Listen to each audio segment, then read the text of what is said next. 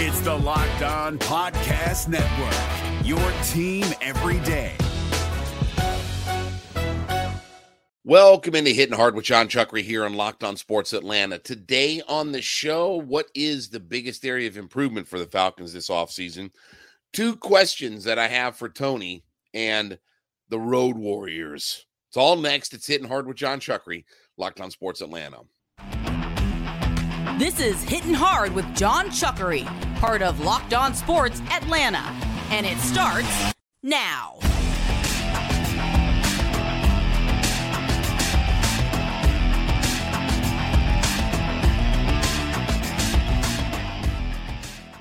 Hittin' Hard is brought to you by FanDuel Sportsbook, the official sportsbook of Locked On. Make every moment more. Visit FanDuel.com slash Locked On today to get started. We ask you to subscribe excuse me, or follow for free on YouTube or wherever you listen to your podcast. You can get the latest episodes of Hittin' Hard as soon as they become available. And then give me a follow on my personal Twitter page at J M C H three one six. So what do I think is the biggest area that the Falcons have improved in, right?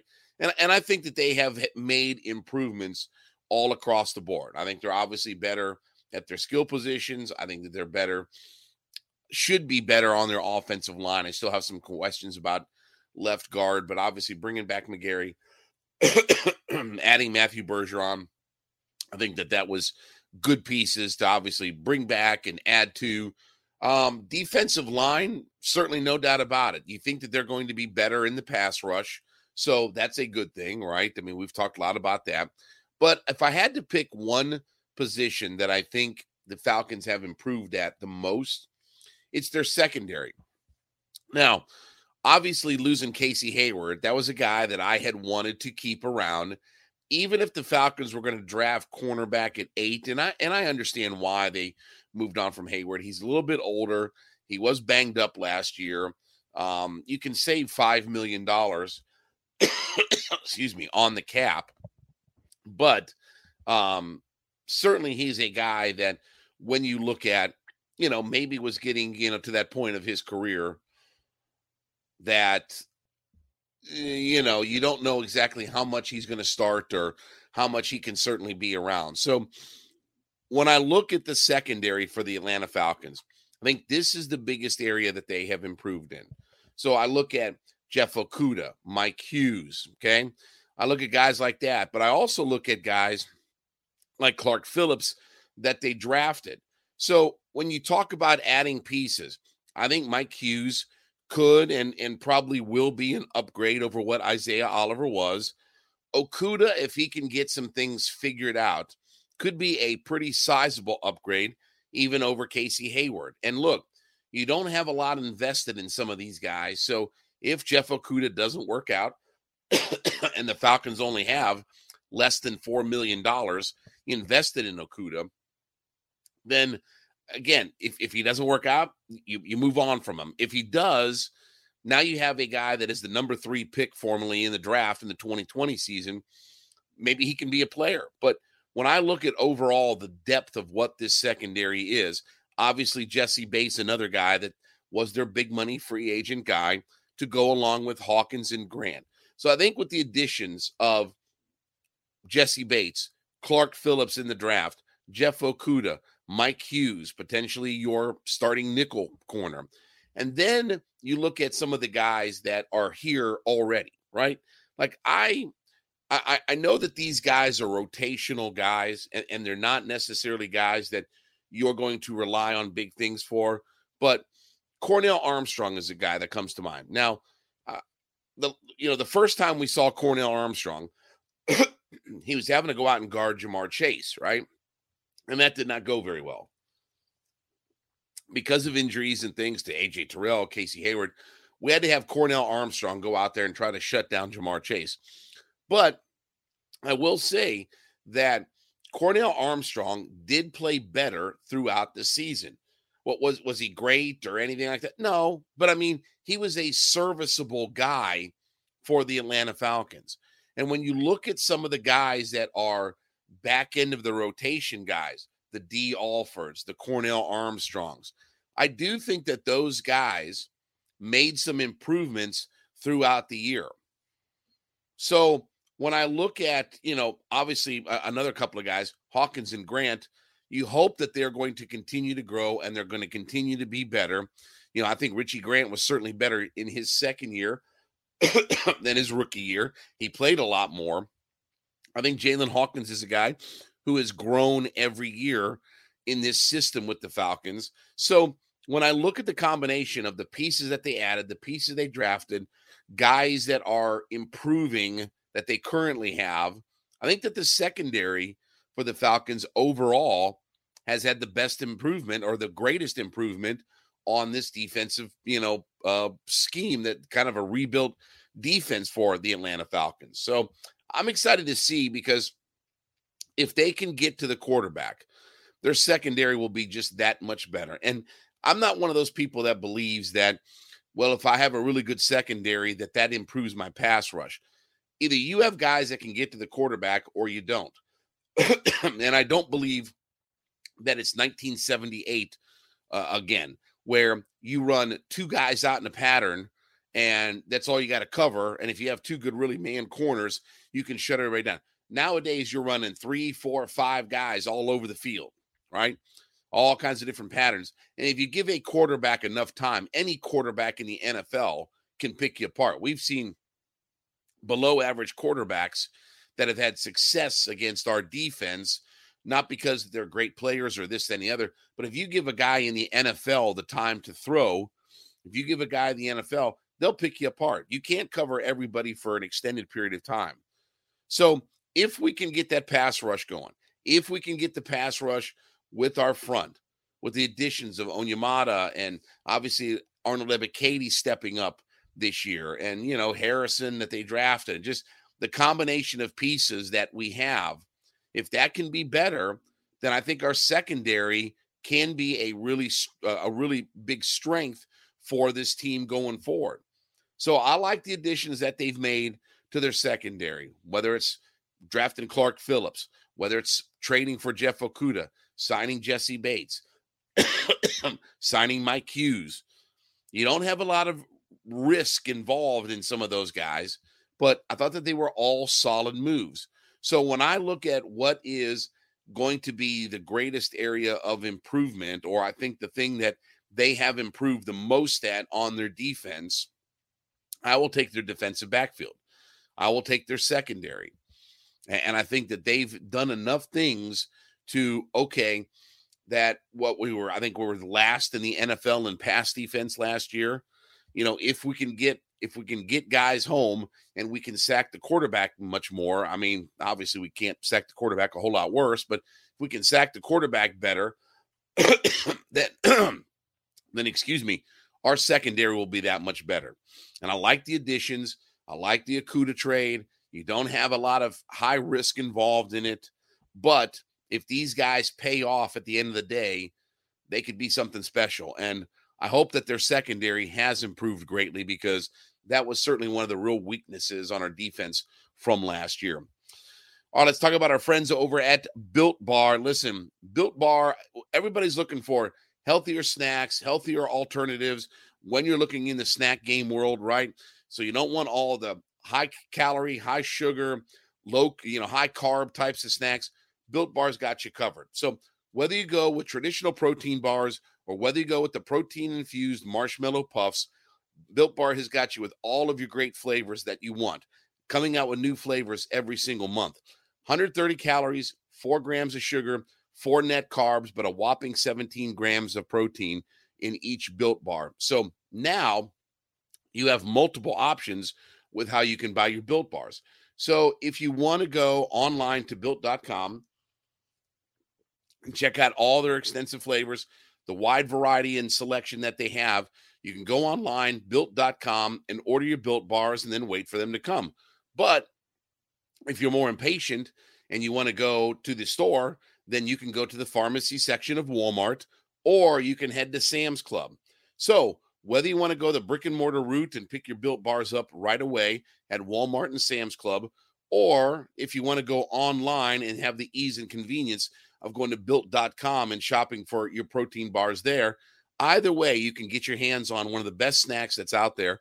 And obviously, low calorie, low sugar, low carb, but high protein, as everybody's trying to eat healthier for this year. Go to built dot com today or go to Walmart or Sam's Club now and pick up your box of Built Bars. So there are two questions that I have for Tony Ressler, okay? And, and it's it's not that complicated, okay? But here's the couple of things that I want to know from Tony Ressler going into the offseason, okay? So if I'm if I'm going to sit down and I'm going to put the Wonder Woman lasso of truth around Tony Ressler, and I'm going to sit down and ask him these two questions, here's what I want to know, okay? Number one, are we going into the luxury tax this season? Now, I know what Tony Ressler has said in the past about the idea of, well, we'll go in the luxury tax when it makes sense and blah, blah, blah, blah, blah. Okay, that's all fine and dandy, okay? But that doesn't solve the immediacy of, are we going in the luxury tax now? Because when you look at this roster, if you just take the core group of players that the Hawks have, they're going into the luxury tax with DeAndre Hunter, Trey, Capella, Collins, everybody that is just the core group of the players. Without adding anybody to this roster, they're in the luxury tax. And I understand that, you know, we're collaborative, we're communicative, we're, you know, all these buzzwords that we have as far as what our organization is and things like that.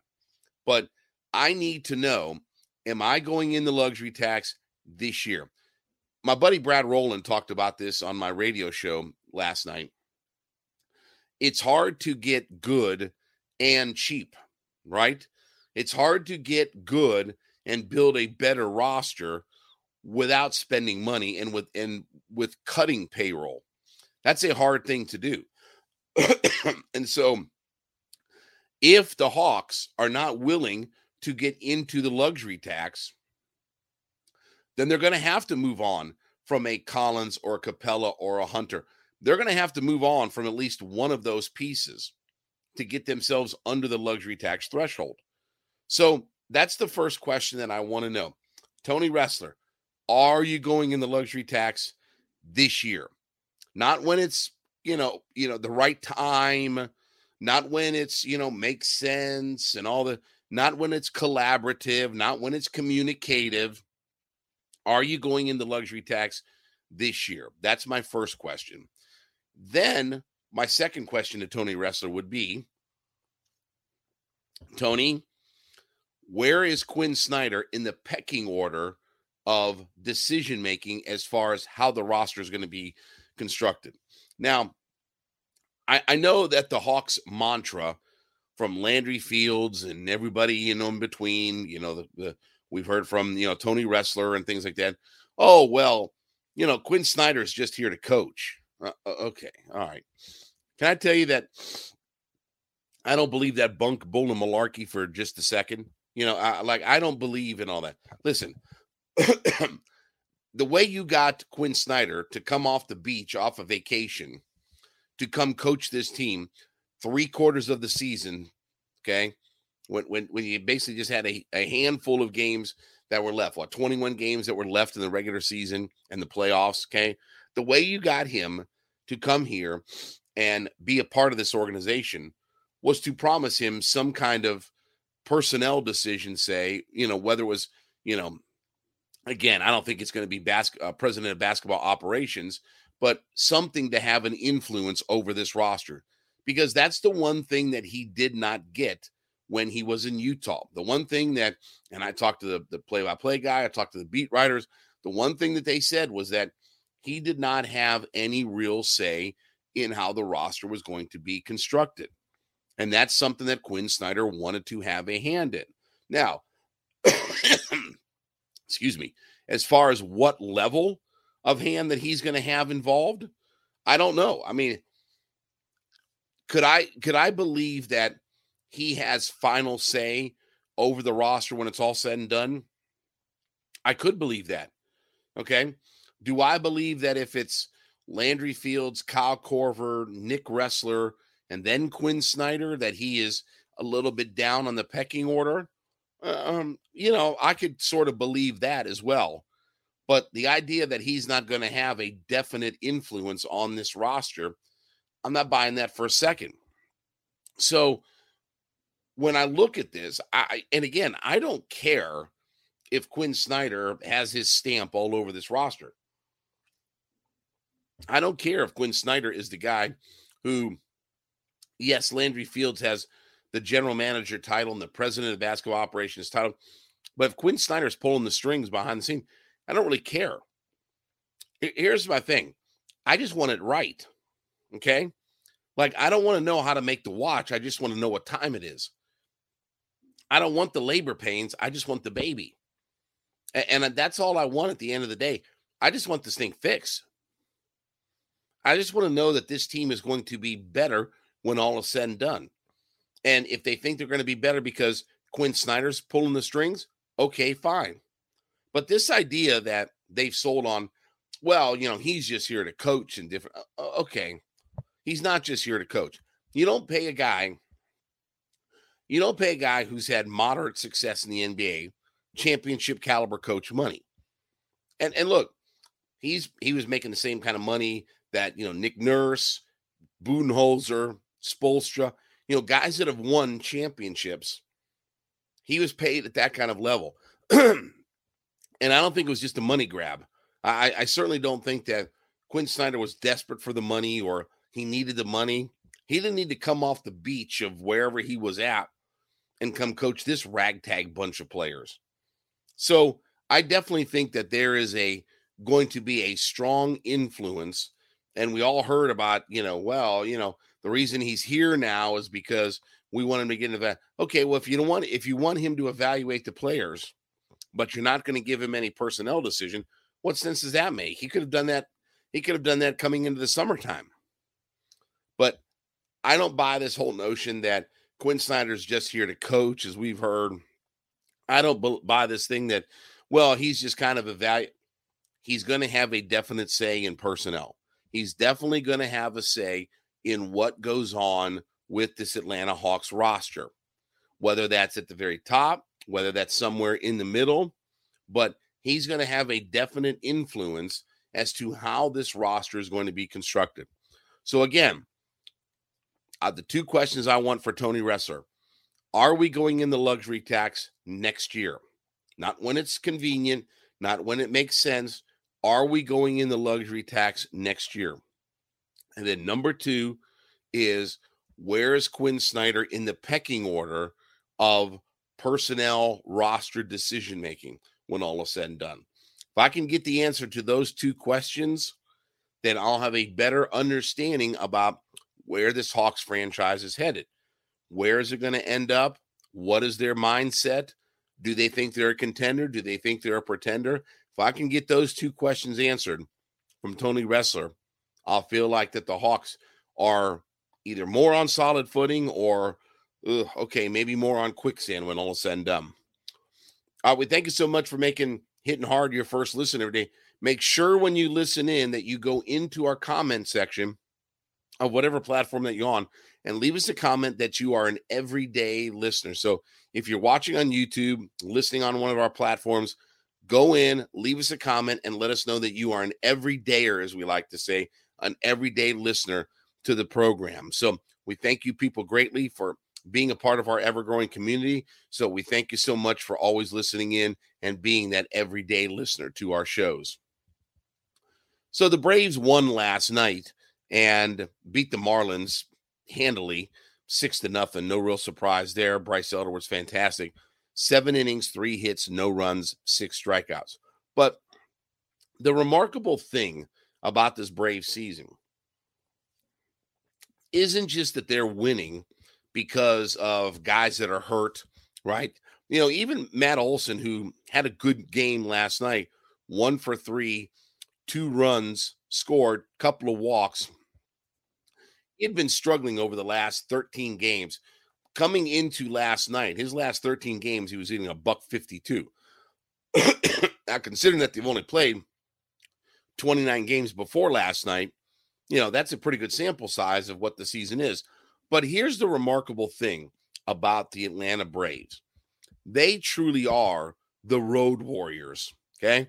Now, they're not Hawk and Animal, okay? They, they, they don't have Paul Ellering walking them out. They're, they're, not coming, they're not coming out of the dugout to the Iron Man theme, right? I mean, they're, they're not doing anything like that. You know, they're not coming out with the spiked shoulder pads, and they're coming with the face paint and all this good stuff. But they are truly the road warriors of Major League Baseball. They currently now sit at thirteen and three on the road. And, and you figure that, you know, look, the Braves have always been a good organization, right? And, and the Braves are a really good roster this year. But the fact that you factor in the injuries and different things that have happened to this club, the fact that they're thirteen and three on the road, that's going to pay huge dividends when we get into the actual meat of the season, into the actual summertime. You know, a lot of people say, well, you know, I don't look at baseball standings until Memorial Day and blah, blah, blah, blah, blah. Okay. All right. Well, whatever you want to do, Sparky, you know, you can do whatever you want on it. But these are games that if you take care of your business now, and look, I don't care what the schedule is said, whether it's the Marlins, you know, or the Mets or, you know, the Cincinnati Reds or whatever, you know, well, that's the teams you've gone on the road and beaten. Look, thirteen and three is thirteen and three. You know, Pete Rose had a saying that he always said that, look, I don't care if you're playing in the chicken crap league, hitting three hundred is hitting three hundred. Okay. Well, thirteen and three on the road in Major League Baseball is thirteen and three on the road. And, you know, the, the, the, uh, Fal- I should say the, I can't even talk about the teams, the Braves a, a couple few years ago, what was it? twenty twenty-one, you know, they had that thirteen game road winning streak and all this, that, and the other, but I think that club only finished forty-seven and thirty-four on the road. I think they were only a, a total of thirteen games above five hundred on the road.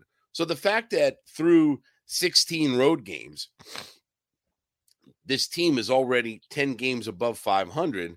When you can handle your business on the road, it just makes, makes your life a whole lot easier. You know, we talk about ways to make your life easier and, and, you know, kind of, I don't want to say cruise through the season because it is a, it is a slog and a grind of a season. But if you're that good on the road and you feel like you can go into any building and take two out of three from somebody, uh, that's just a, that, that's just, that tells you as to not just their talent, but their mindset as well. That gives you a sneaky peek about how serious they take this and how much that they are invested into being a really good road team. Because again, I don't care who you play on the road. If you're a Major League Baseball franchise and you start off thirteen and three on the road, that's a remarkable feat. And when you factor in what all of the injuries that the Braves have suffered over the course of this season, it makes it even more remarkable. So hats off to the Braves, you know, as they've kind of floundered a little bit at home, right? I think they only, I think they're like five hundred at home. I think it's like seven and seven at home or what have you, you know, that they, they haven't cranked it up yet at Truist Park, and maybe the weather hasn't been perfect and what, I don't know what the reasons are, but the fact that this team is the road warriors and they're thirteen and three on the road speaks to how good this franchise has been, speaks to how good that, you know, they've been able to overcome injuries. And it speaks to having a mentality that, you know, we joke about the Atlanta Hawks that they don't care about the regular season. Well, certainly the Braves can make their life a lot easier over one hundred sixty-two games if they can pile on a whole bunch of road wins and then, you know, eventually catch up with that home record. They can certainly make their life a lot easier. So hats off to the Braves, but that thirteen and three, that thirteen and three stretch for the Braves this far on the road is a remarkable feat when you factor everything into it. All right, thank you so much for making Hittin' Hard with Jon Chuckery your first listen. Make sure when you listen in to the show that you go into our comment section of whatever platform you're on and leave us a comment that you are an everyday listener. So we thank everybody for being an everydayer, as we like to call them, and we appreciate everybody helping to grow our community and be a part of what we are doing as we're heading into year number two now with the podcast network. And then subscribe or follow for free on YouTube or wherever you listen to your podcast. You can get the latest episodes of Hittin' Hard as soon as they become available. And then give me a follow on my personal Twitter page at J M C H three one six. Back with you tomorrow. This has been Hittin' Hard with Jon Chuckery, Locked On Sports Atlanta.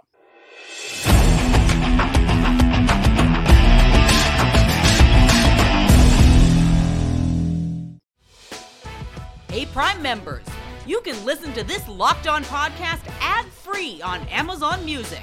Download the Amazon Music app today.